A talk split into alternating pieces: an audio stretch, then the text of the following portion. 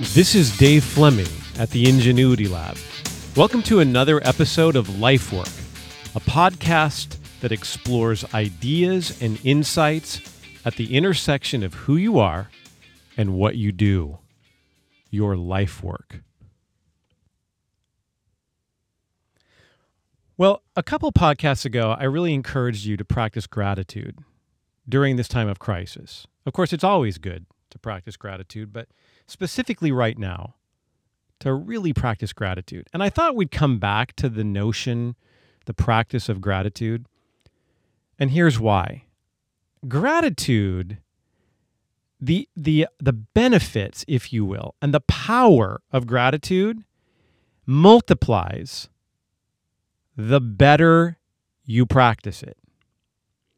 I believe that there are levels of gratitude. Level one of gratitude is when you say, I'm grateful for, and you put a person's name in. So I want you to think about a person. And level one gratitude is, I'm grateful for Sherry. Okay, okay, that's okay. But it doesn't really, really get to the heart of what gratitude helps us do, nor do I think we get all the benefits that gratitude can provide us until we start to appreciate that there's another level or two above level one where we just state that we're grateful. And to get to those other levels, we first have to understand the anatomy of gratitude. So let me give you the three elements that I see can, are contained in higher levels of gratitude. Number one, precise language. Number two, deep feeling. And number three, specific target. You put all those together, I'll just say it in a sentence. Gratitude is the ability to express in precise language and deep feeling your thankfulness for a particular person or target, whatever that might be. Now, let's say that uh, you're thinking of the, that person I asked you to have in your mind, and you're grateful for that person. Okay, let me just walk you through this right now. Get specific, specific language. Get specific about one thing you are grateful for that that person does or is. So I'll tell you, I am so grateful to my wife, albeit sometimes it irritates me, but that's more about me than her. I am grateful that my wife helps me have a more widened perspective on other people's behavior. I'll sometimes come home and I'll share something that's happened to me at, at, at work or with a client or in a situation, and I've got such a fixed view, and she'll just turn that perspective to another angle that I just haven't, I would never have been able to think of on my own. And it ch- it changes the whole dynamic of my internal world. I am so grateful that my wife helps expand my perspective on what could possibly be going on with other people with whom I interact. Now, did you just hear what I said there? I am so grateful for my wife's ability to widen my perspective around how, th- the reason why people might be doing what they're doing. Now, how much more powerful is that statement then? I'm really grateful for my wife. Specific language turbocharges gratitude because it really shows in living color with texture what it is that you're grateful for. This widened perspective that my wife helps me to have. And then I got to tell you, even as I'm thinking about it right now, it's it's bringing up feeling, deep feeling. I I'm so Uh, appreciative and love my wife for doing that, even though, like I said, it brings up other emotions like, oh man, not now. Don't give me another perspective on that now. I just want to whine and complain.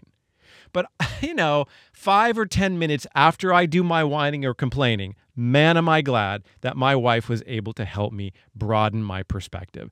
I cannot tell you how many times my wife has saved me from doing dumb stuff or saying stupid things because she has helped me widen my perspective. Thank you. Thank you, babe. That is deep feeling. I have deep feeling associated to it. I feel it right now.